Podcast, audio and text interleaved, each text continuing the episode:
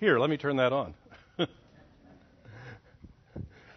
turn, if you would, to the first chapter of the book of Romans. Last week we started the second half of the first chapter.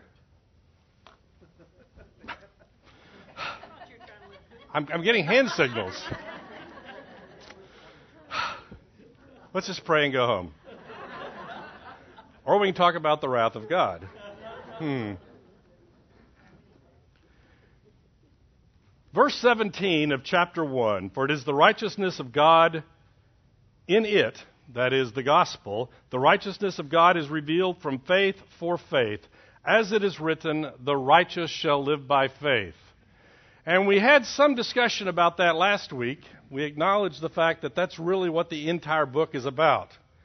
We had a discussion about what we believe that passage to mean that it is Christ's righteousness given to us, imputed to us, that allows us to be righteous before a righteous and holy God. The problem is, is that in order to appreciate the good news, and that's what gospel means, you have to understand the bad news. The bad news that we are in need of a Savior. And the rest of chapter 1 and chapter 2 and most of chapter 3 is the bad news. Because what he is going to do is set about convincing you that no matter what your excuse is, it's not a good excuse. But I didn't know the law. I don't care. You did know it, and you suppressed the truth in righteousness. That the, the truth of righteousness. That was last week's lesson. But I, I don't know the law. I'm not a Jew. Well, we'll talk about Jews and we'll talk about Gentiles and the fact that the law of God is written on our heart. That's chapter 2. So, for the last half of chapter 1, chapter 2, and most of chapter 3, he's going to talk about we are sinners without excuse. And it'll end up in chapter 3 when he tells us there is no one who does what is right there is no one who seeks after God. There is no one who is righteous. No one, no one, no one. But, and then we get back to the good news. We live in a day where we think we are all pretty good people. We're nice people. We're kind to each other. Well, except for those people over there, right? The kind of people I hang around with, we're nice. Well, Paul, through the inspiration of the Holy Spirit, is going to chop that niceness to shreds. We started last week with verse 18, and we discussed what God's wrath was, and we made it to somewhere around verse 22. So we're going to pick up in 21 and continue reading. For although they knew God, this is all of humanity. Remember, that's where we ended up last week, and we'll end up in exactly the same place today. This chapter is not talking about those really bad people. You know, the Stalins, the Hitlers, the Pol Pots. No, this is talking about all of humanity apart from Christ. This is talking about us apart from Christ. This is talking about your neighbors, your coworkers, your family and friends apart from Christ. For although they knew God, they did not honor him as God or give thanks to him, but they became futile in their thinking, and their foolish hearts were darkened. Claiming to be wise, they became fools, and exchanged the glory of the immortal God for images resembling mortal man, and birds, and animals, and creeping things. They exchanged something of value for something else. We all know what exchanges are. I give you something, you give me something. We exchange. You know, I go to work and I exchange my labor for money. I then go to Walmart and exchange my money for food. And that's the way it works. We also, as adults, try to uh, establish some value such that that for which we are exchanging is roughly proportionate to that which we are giving in the exchange. And we all know that children are very susceptible to not doing this. You know, you give a child a $100 bill, and somebody walks up with two nice, bright, shining quarters and says, I'll give you both of these for that one piece of paper. And the child goes, Wow, two for one. It must be a good exchange. But it's not. It's not. Do you remember the old movie Charade, where he ends up swapping the stamps? The little boy does. Three stamps for a whole pile of stamps. Except the three stamps were exceptionally rare and exceptionally valuable. We're going to talk today about exchanging things. We think about, I don't know, Esau. He comes in from the field and he's starving. His brother's been cooking some food, and he says, Give me some of that food. And Jacob says, Give me your birthright, and I'll give you the food. Well, what does it matter about my birthright? I'm going to die of hunger right now. And he swaps it out. And it says he despised his birthright, his inheritance, for a pot of stew.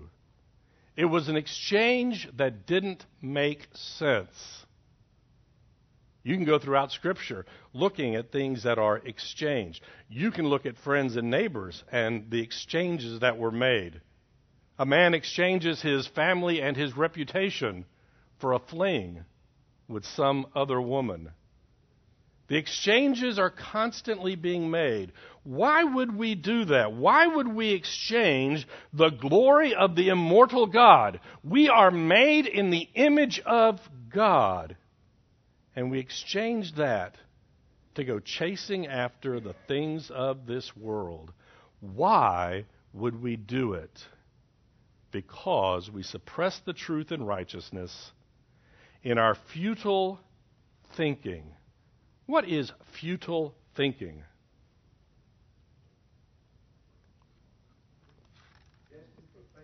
Destined for failure? Human hmm? Human reasoning? Hopeless. We talked about this last week that if I gave you a map of New York City and told you to find your way to my house, that map is worthless. You could be the smartest person in the world, and using that map, you couldn't get to my house because it's the wrong map. And that's what futile thinking is. If I begin with the wrong premises, I will not, cannot end up in the right place. You know, we sometimes like to think that people like me are smart and people not like me are dumb. Well, there's lots of really smart people who believe really wrong things. Why? Because if you start in the wrong place, you'll end up always in the wrong place. They became futile in their thinking although they knew God, blah, blah, blah, and their foolish hearts were darkened. Foolish hearts were darkened. The next passage also refers to the idea of a fool, and we need to remind ourselves what the Bible tells us about fools. You know, we think about a fool as just being somebody who's stupid. Biblically, a fool can be very intelligent. The book of Proverbs talks about the person who is simple that is the person who just doesn't know. Okay? A child is simple. A child needs to be instructed. We know adults who, put in the wrong situation, don't have any clue what to do. They are simple. You know, you go to the airport and you see the person who obviously has never been in an airport in their life. They're not stupid. They're just out of their element. They're in the wrong situation. They are not a fool, they are just ignorant about that particular situation. The fool, on the other hand, is the person who has seen the truths of God and said no. The fool has said in his heart, There is no God. They have not just demonstrated their ignorance, they have demonstrated their rebellion. Chapter 1 is teaching us that all of humanity should have known about God. Because, as we saw last week, the invisible attributes of God are clearly seen in creation, and we should have acknowledged the reality of a creator. But we said no, and we went chasing after other things. Our foolish heart was darkened. The heart is the center of who you are in biblical terms the mind, the will, the emotions. It's who you are. And if that is darkened, it cannot, will not see the truth. John chapter 1 talks about Christ being the light and coming into the world. And a couple of chapters later it says, And the world rejected him because the world loved the darkness. They loved not knowing about God because they thought it let them off the hook. And it didn't. They became futile in their thinking, and their foolish hearts were darkened. Claiming to be wise, they became fools and exchanged the glory of the immortal God for images resembling mortal man and birds and animals and creeping things. It's a good thing that we don't worship idols anymore, right? We have no images. We don't go into our room of the house that has the graven image of some creature that we bought down at the image store. We don't do that. We wouldn't worship something that was created more than we worship God. We don't worship the TV or the entertainment or the cars or the homes or the jobs or the. You fill in the blank. Idolatry is with, when anything, anything, anything takes the place that God is meant to occupy. God is, by nature of being the creator of the universe, worthy of our glory, our honor, our respect, and our obedience. And when we take those things and apply them to something else, it is idolatry. And we think we're so smart when we do it. We think we're so clever. We think we have it all figured out. And it says we think we are wise, but we have become fools because we've made a foolish exchange. Someday, at the second coming, at the judgment, the reality of that exchange will be obvious to everyone. I gave up that for that. I gave up two bright, shining quarters. I gave up my dollar bill for two bright, shining quarters. I gave up my hundred dollar bill, my thousand dollar bill. I gave up something of infinite value, and I got something created.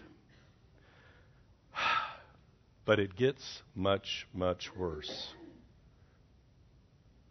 Next verse. Therefore, God gave them up. Three times in the passage we're about to look at, it says God gave them up. Why would God give them up? What does it mean to give them up? Is this a demonstration of God's mercy or is it a demonstration of God's wrath? In the simplest terms, when it says God gives them up, I believe it means he let them do what they wanted to do. But wait a minute. Don't people want to do nice things? Don't people want to do good things? Aren't people basically nice? No. We talked about last week um, natural law, the kinds of things that we can understand about God from nature.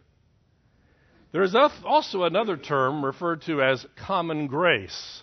That is the grace that God has bestowed on all of humanity. It isn't just the grace that is necessary to be saved. It is the grace that allows the rain to fall, the sun to shine, the crops to grow.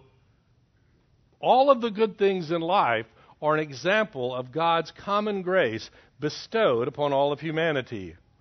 One aspect of that common grace is God's restraint of sin.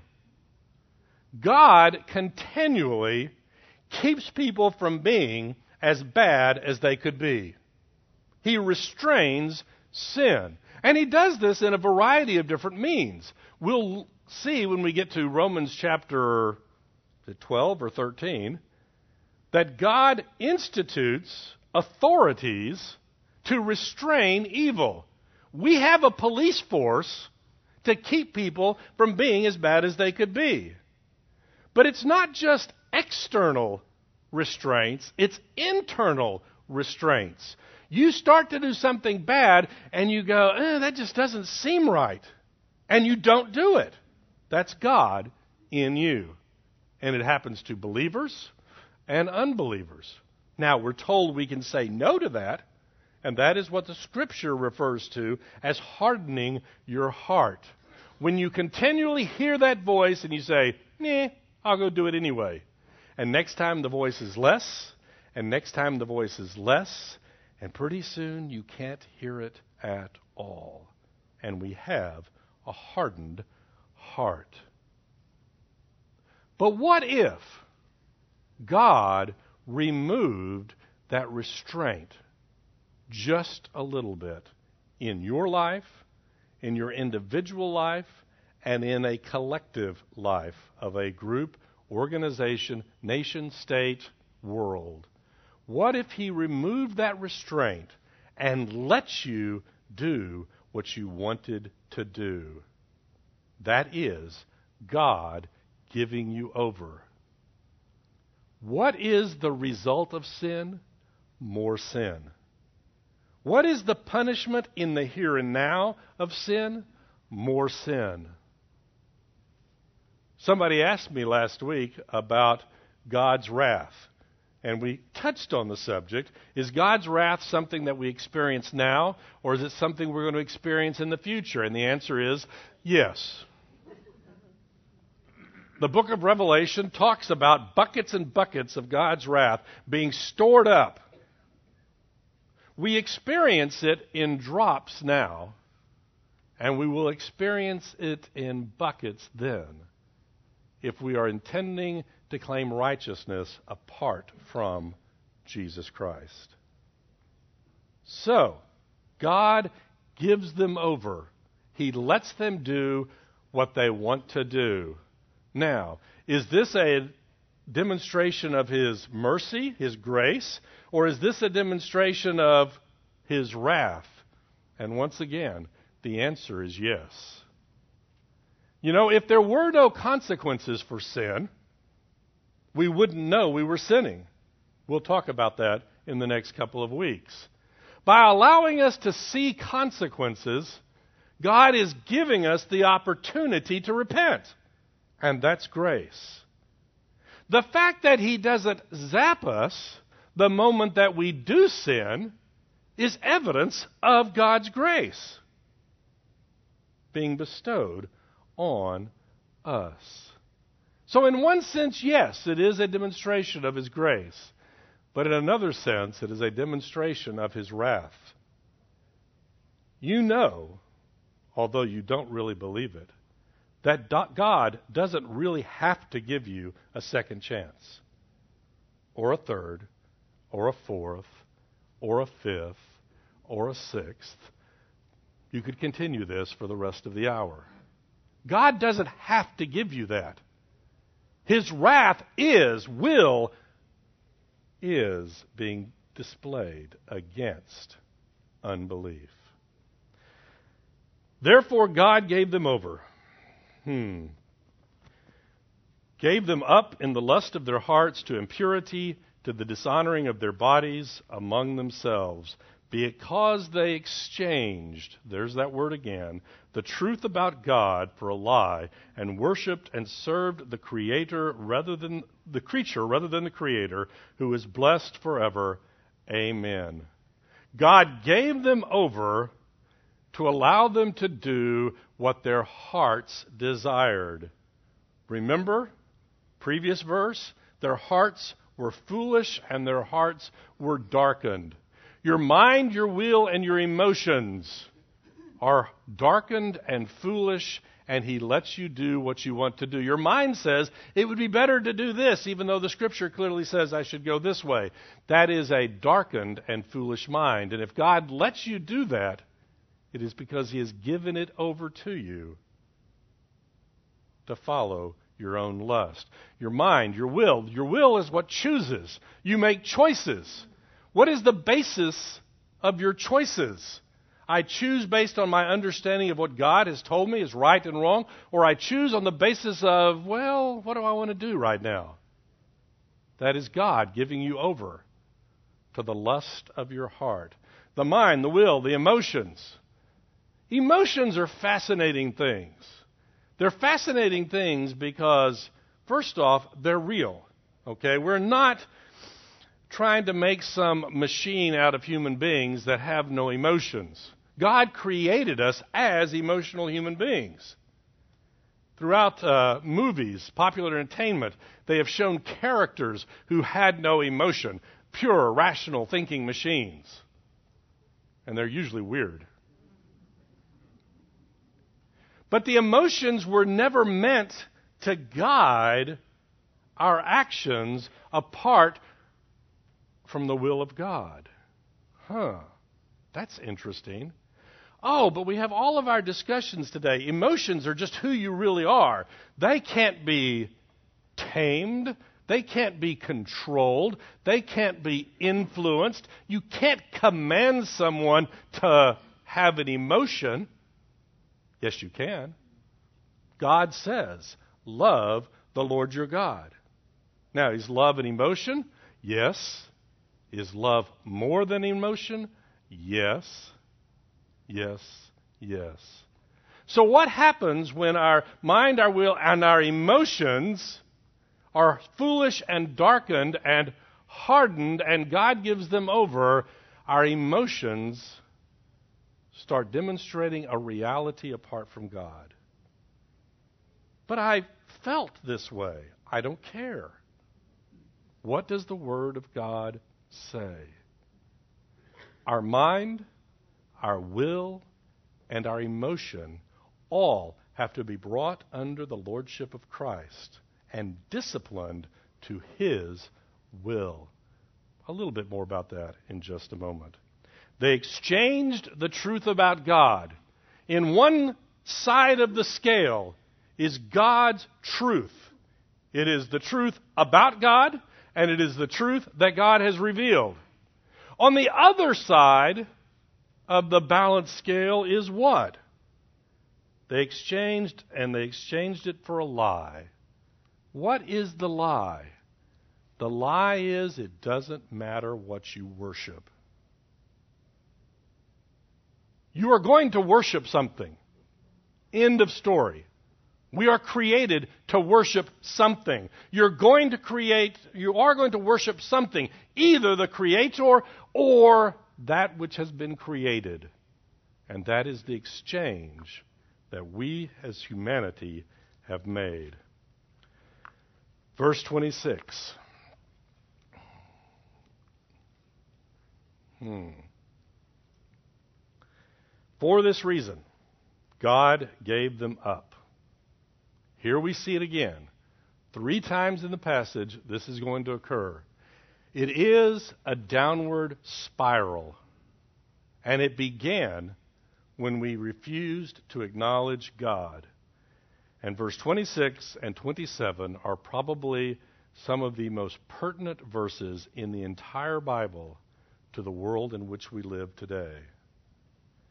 For this reason, God gave them up to dishonorable passions, for their women exchanged natural relations for those that are contrary to nature. And the men likewise gave up natural relations with women and were consumed with passion for one another, men committing shameless acts with men and receiving in themselves the due penalty of their error.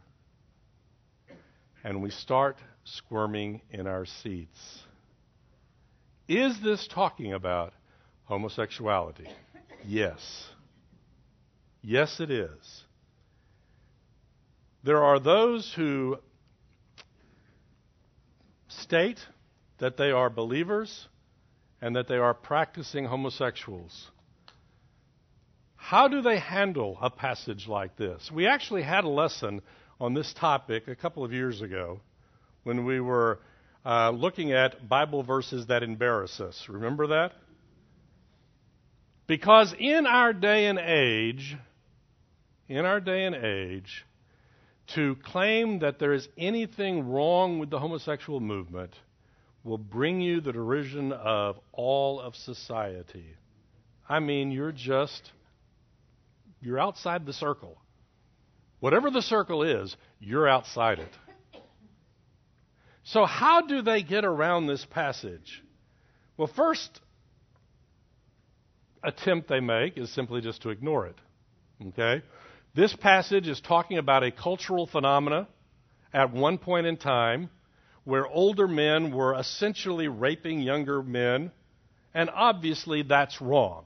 Therefore, that's what this passage is talking about. The second attempt that they make is by looking at the word natural, natural relations. You see, it is natural for me as a heterosexual to have sex with a woman. But if I, I as a heterosexual, were to have passions for a man, that would be unnatural. But in the same way, if you are born as a homosexual, it is natural for you to have homosexual relationships. Therefore, it's not wrong. In fact, it would be wrong for you to do otherwise. Because that is part of your nature. The problem with that is there's nothing in the scripture to support that. It is a line of thinking that came out of a group of philosophers in the 20th century to try to circumvent this passage and others like it. Genesis chapter 1 and 2 make it very clear that God created them male and female. That is the natural order that God has created. When we move beyond that, we have moved beyond that which is natural. Yes? Some people have a Bible that has little clips in it. It's called a loose leaf Bible. Yep. And you clip it open and you extract that page and you clip it back. Mhm. So you skip over that particular part. That's called a loose leaf Bible Christian. Mm-hmm. Yeah. oh, there are people been throughout history who've taken the Bible, taken their scissors, either literally or metaphorically, and cut out the passages that they don't like. Yep. I'll look at Isaiah 53. What does Isaiah 53 tell us? What? A lot of people I know. Yep. Yep. Cause the darkening. Does Satan cause the darkening? Yes and no.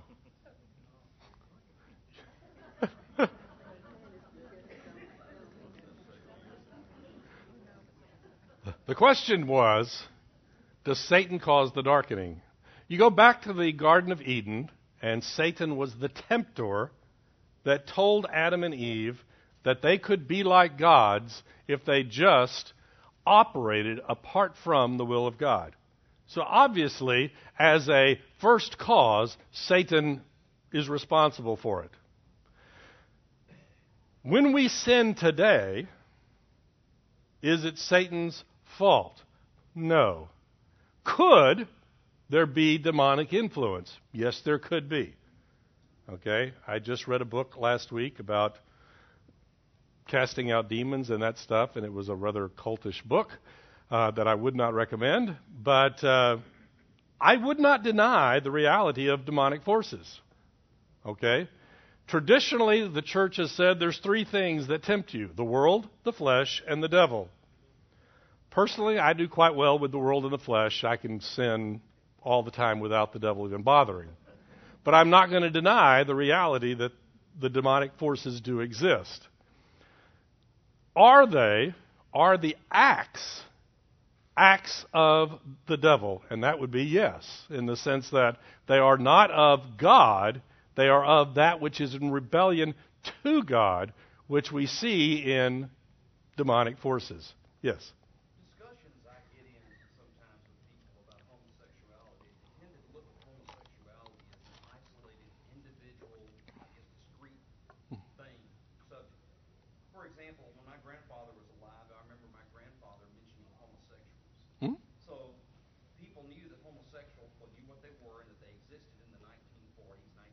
They've always existed.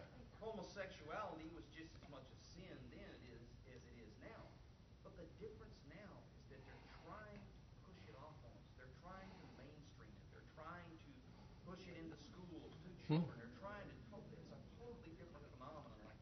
And we're going to see that at the end of this spiral. To a friend of mine who was saying, "Well, I don't see anything wrong with somebody who's wanting to get married because they want to be with their partner in the hospital." And it's like I told him, these people want to change the culture. That's what they're really Right. after. It's the elephant in the room. that People won't talk about. They won't talk about it. That's the last verse of the chapter. We'll get there in just a moment. God allows us to give in to the passions of our heart. That's the point of all of this. Homosexuality is a sin, and it is the result of sin. It is a step on the downward spiral. And don't get me wrong, as I alluded to just a moment, there have always, always, always been homosexuals. There have always, always, always been fill in the blank with some sin that somebody else does that you don't do. Okay? Sin didn't pop up in the 60s. Okay? It has always been there. Always since the Garden of Eden when Adam and Eve ate the fruit. At different times, in the lives of individuals, in the lives of groups, communities, churches, nations, states, people have been at different places on this downward spiral. Sometimes they're way down here, sometimes they're up here. There has never been a utopia. There will never be a utopia as long as it is filled with sinful human beings. The point of this passage is the downward spiral.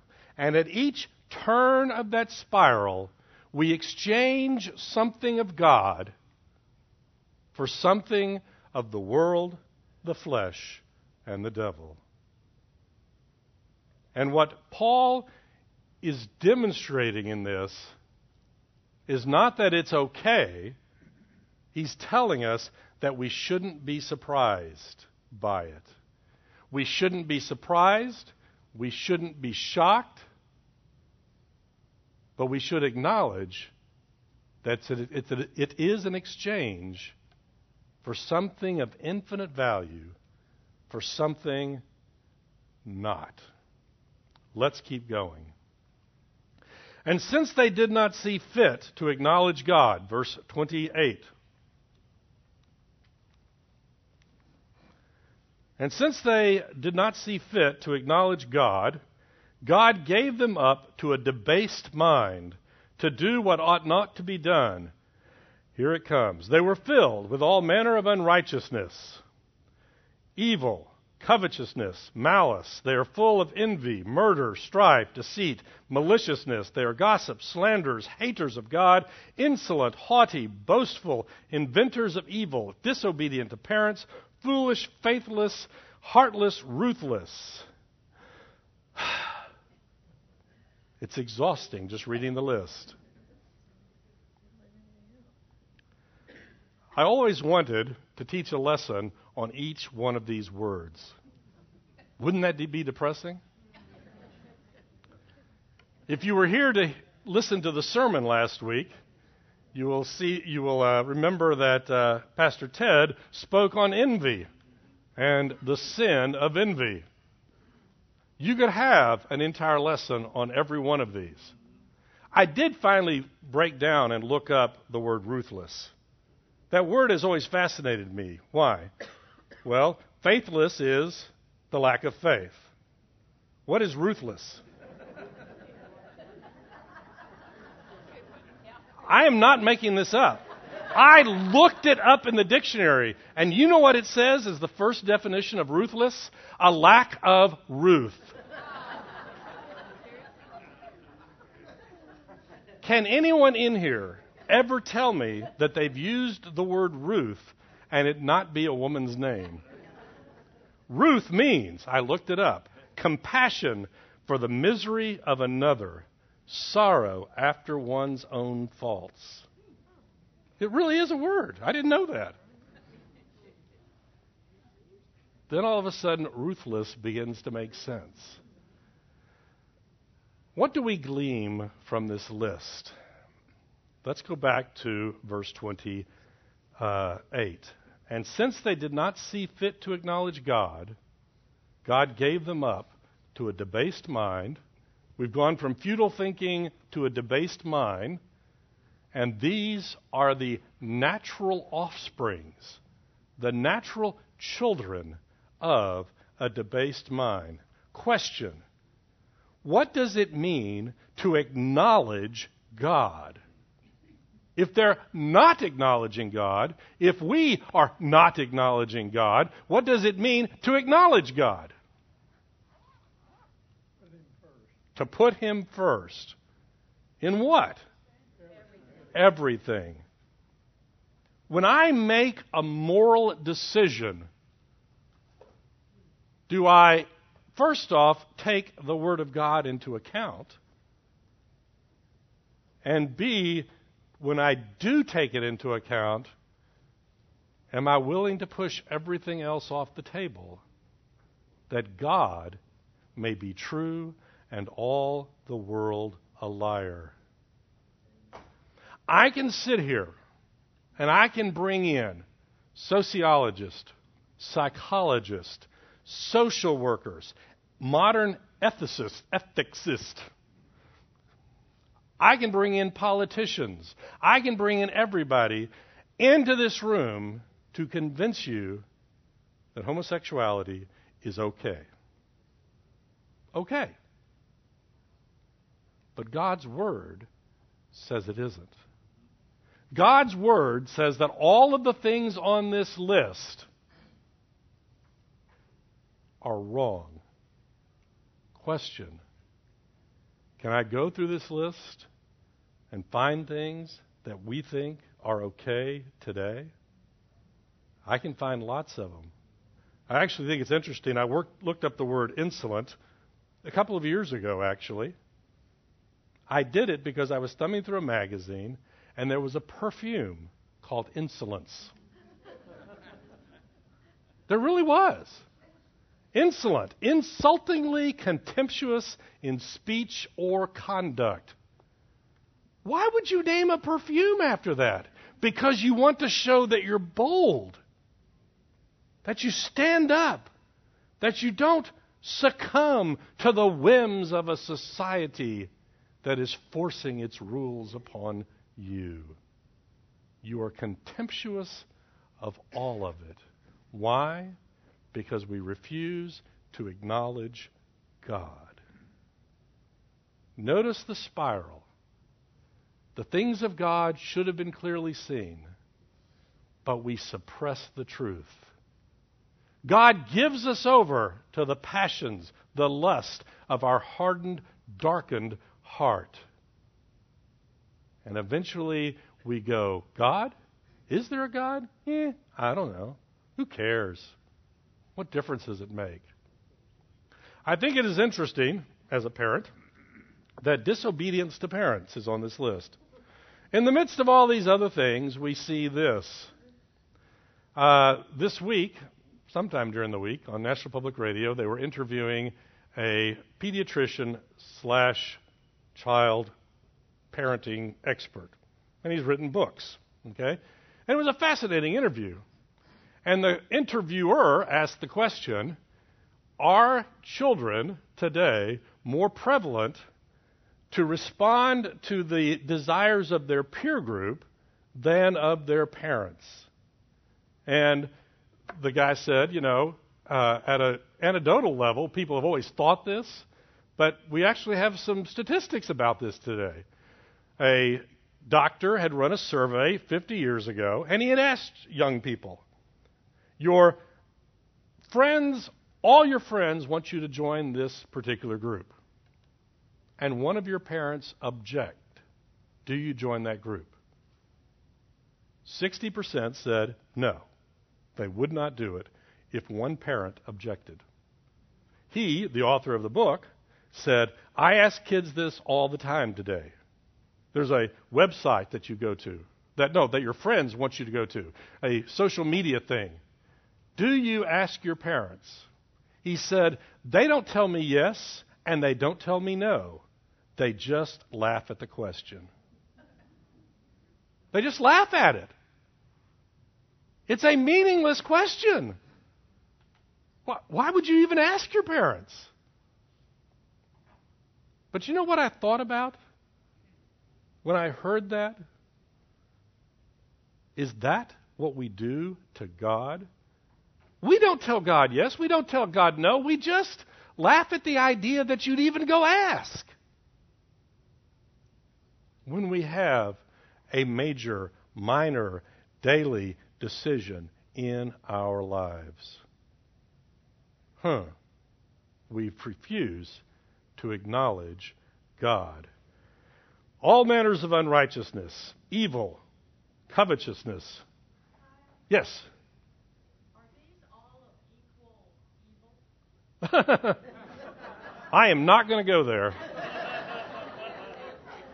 The question is are all of these of equal evil? You remember when we were, last year, we were talking about, um, what were we talking about? The fact that God punished Israel as a whole for the sin of Achan. One person's sin brought judgment on all the people. Then we talked about, just in passing in connection with that, the fact that when Abraham was arguing with God, you know, if there are 50 righteous people in Sodom, will you destroy it? No, no, not 50. How about 40? And they get down to 10. So 10 righteous people would have saved Sodom, and there weren't 10. So what is the equation? How many righteous does it take to take you down the to keep you from going down the spiral? How many guilty does it take for the society? I'm not going to answer it because there is no answer. Because if I gave the answer, let's put these in order of importance. And that would be an interesting discussion. Maybe I'll do that next week. You know, on a scale to 110, number, uh, you know, rank them, and I'll compile all the answers. I know what you'll do. The ones that those people do are bad, and the ones that I do, well, they're not that bad. I mean, Ted mentioned it last week when talking about envy. You know, that's one of the acceptable sins today. The fact that I'm envious that you had a better summer vacation than I did, that you drive a better car, that you live in a better house. Well, that's just part of the American way, you know, the dream that keeps us going. No, it's envy and it's sin. Let me ask the question another way. Which of these sins will not send you to hell apart from the righteousness of God, of Christ. There's none of them. There is a book, and I actually went and heard the, the man speak. Does God hate gays? And his answer is no, God doesn't hate gays. God's wrath is going to be demonstrated against those who refuse to do God's will, whether it's in the sexual arena, whether it's money, family, work, wickedness, evil, greed, depravity, envy, murder, strife, deceit. Now, Is there not more uh, emphasis on the wrongs of some of these as opposed to others? yeah, Like gossip. I mean, don't we all gossip? No, we get prayer requests. and we and we call it gossiping. The answer, I mean, that, that is my point. You're, you're exactly right. At any point in time, in a given society, there are some of these that we kind of wink and and don't think are that bad. I mean, we were just talking about homosexuality, and now we're talking about gossip as if they're the same thing? Which sin will not send you to hell apart from the righteousness of Christ? No. Not till this summer. But we are going to skip ahead in just a moment. Verse 32 Though they know God's righteous decree that those who practice such things deserve to die, they not only do them, but give approval to those who practice them. We are going to step ahead for just a few minutes. I am not, in general, one to jump to uh, deep conclusions that we're living in the worst of times. Okay? I've read enough history. I know that there's always been bad times. There's been good times. There's been ups. There's been down. As I said, societies at different times have lived at different places on this downward spiral. But it is hard to believe that in the society in which we find ourselves right now, we are not collectively somewhere down this list. Many of the things that are on this list, you know, the world practices every day. I mean, I don't want to name any, na- I'm not going to name any names, but start reading campaign literature of either side against anybody and see how much of it would fall into the category of slander. It's not the truth. It may be a little bit the truth, maybe sort of, but I know the purpose of it. It's to push, throw the other person down. Many of these things we have just come to accept. And not only do we do them, what does it say? We give approval to those who practice them. I was very, very dismayed when the Supreme Court gave its ruling on homosexual marriage. And I don't go on Facebook, but my kids do. And with their direction, we started looking at some of the responses to good Christian young people who said, It's about time, this is great. Not only do we do them, we give approval to those who do. So, what can we, should we, ought to do today? The number one is obvious. If you're somewhere down this spiral, you need to repent. Well, can I repent if I'm down this spiral? If God helps you to see that what you're doing is sin, then God will give you the grace to repent. If you are worried that it is sin, you haven't gone off the, over the cliff yet. Okay? If you are anywhere on this downward spiral, you must repent and acknowledge God for being God. But if you skipped ahead to Romans chapter 12, in fact, why don't you look over there? We will have a complete lesson on these two verses. Here is the answer. Romans 12 is the beginning of the application. What to do as a result of everything you learned in chapters 1 to 8. I appeal to you, therefore, brothers, by the mercies of God, to present your bodies as a living sacrifice. Here is the answer to all of that discussion about using your body for dishonorable things. Present it as a sacrifice to God. And I always like what Ted said one time. It's a living sacrifice, and as a living sacrifice, it wants to keep walking away from the altar. Every day, you have to put it back on. What do we, in a society that is moving down this spiral, do? We demonstrate the alternative by presenting our bodies as living sacrifice, holy and acceptable to God, which is your spiritual worship. Do not be conformed to this world, but be transformed by the renewal of your mind, that by testing you may discern what is the will of God, what is good and acceptable and perfect. We are called to not be conformed to this world. If Esther were here, she would say, But that's not easy. You're right, it's not easy. In the 50s and the 60s, it was easy to at least con- to conform to a biblical lifestyle.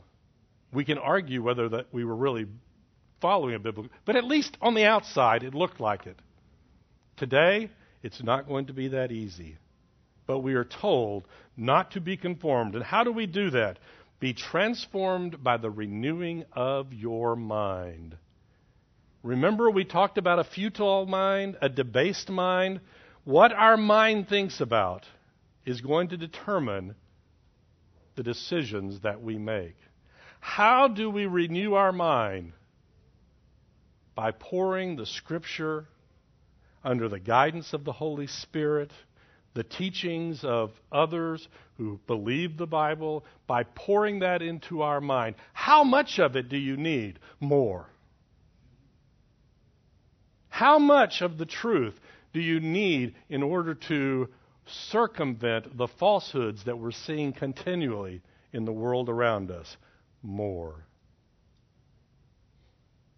As we live in a society that moves its way down this spiral, we are to repent, we are to transform, and we are not to conform.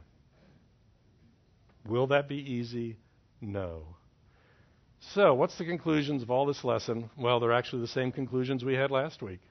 The wrath of God is being poured out on the ungodly and the unrighteous. This is talking about all of humanity apart from God.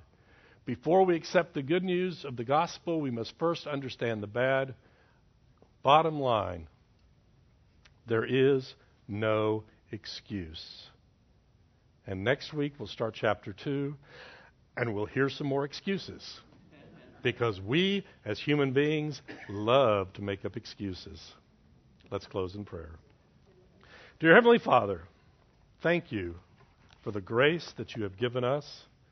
Thank you that when we were sinners, that when we were unsaved, you saved us not because we were perfect, not because we had done no wrong, but because of your grace through Jesus Christ. I pray, Lord, that we would continue to repent of our sins and rest in your grace. In Jesus' name we pray. Amen.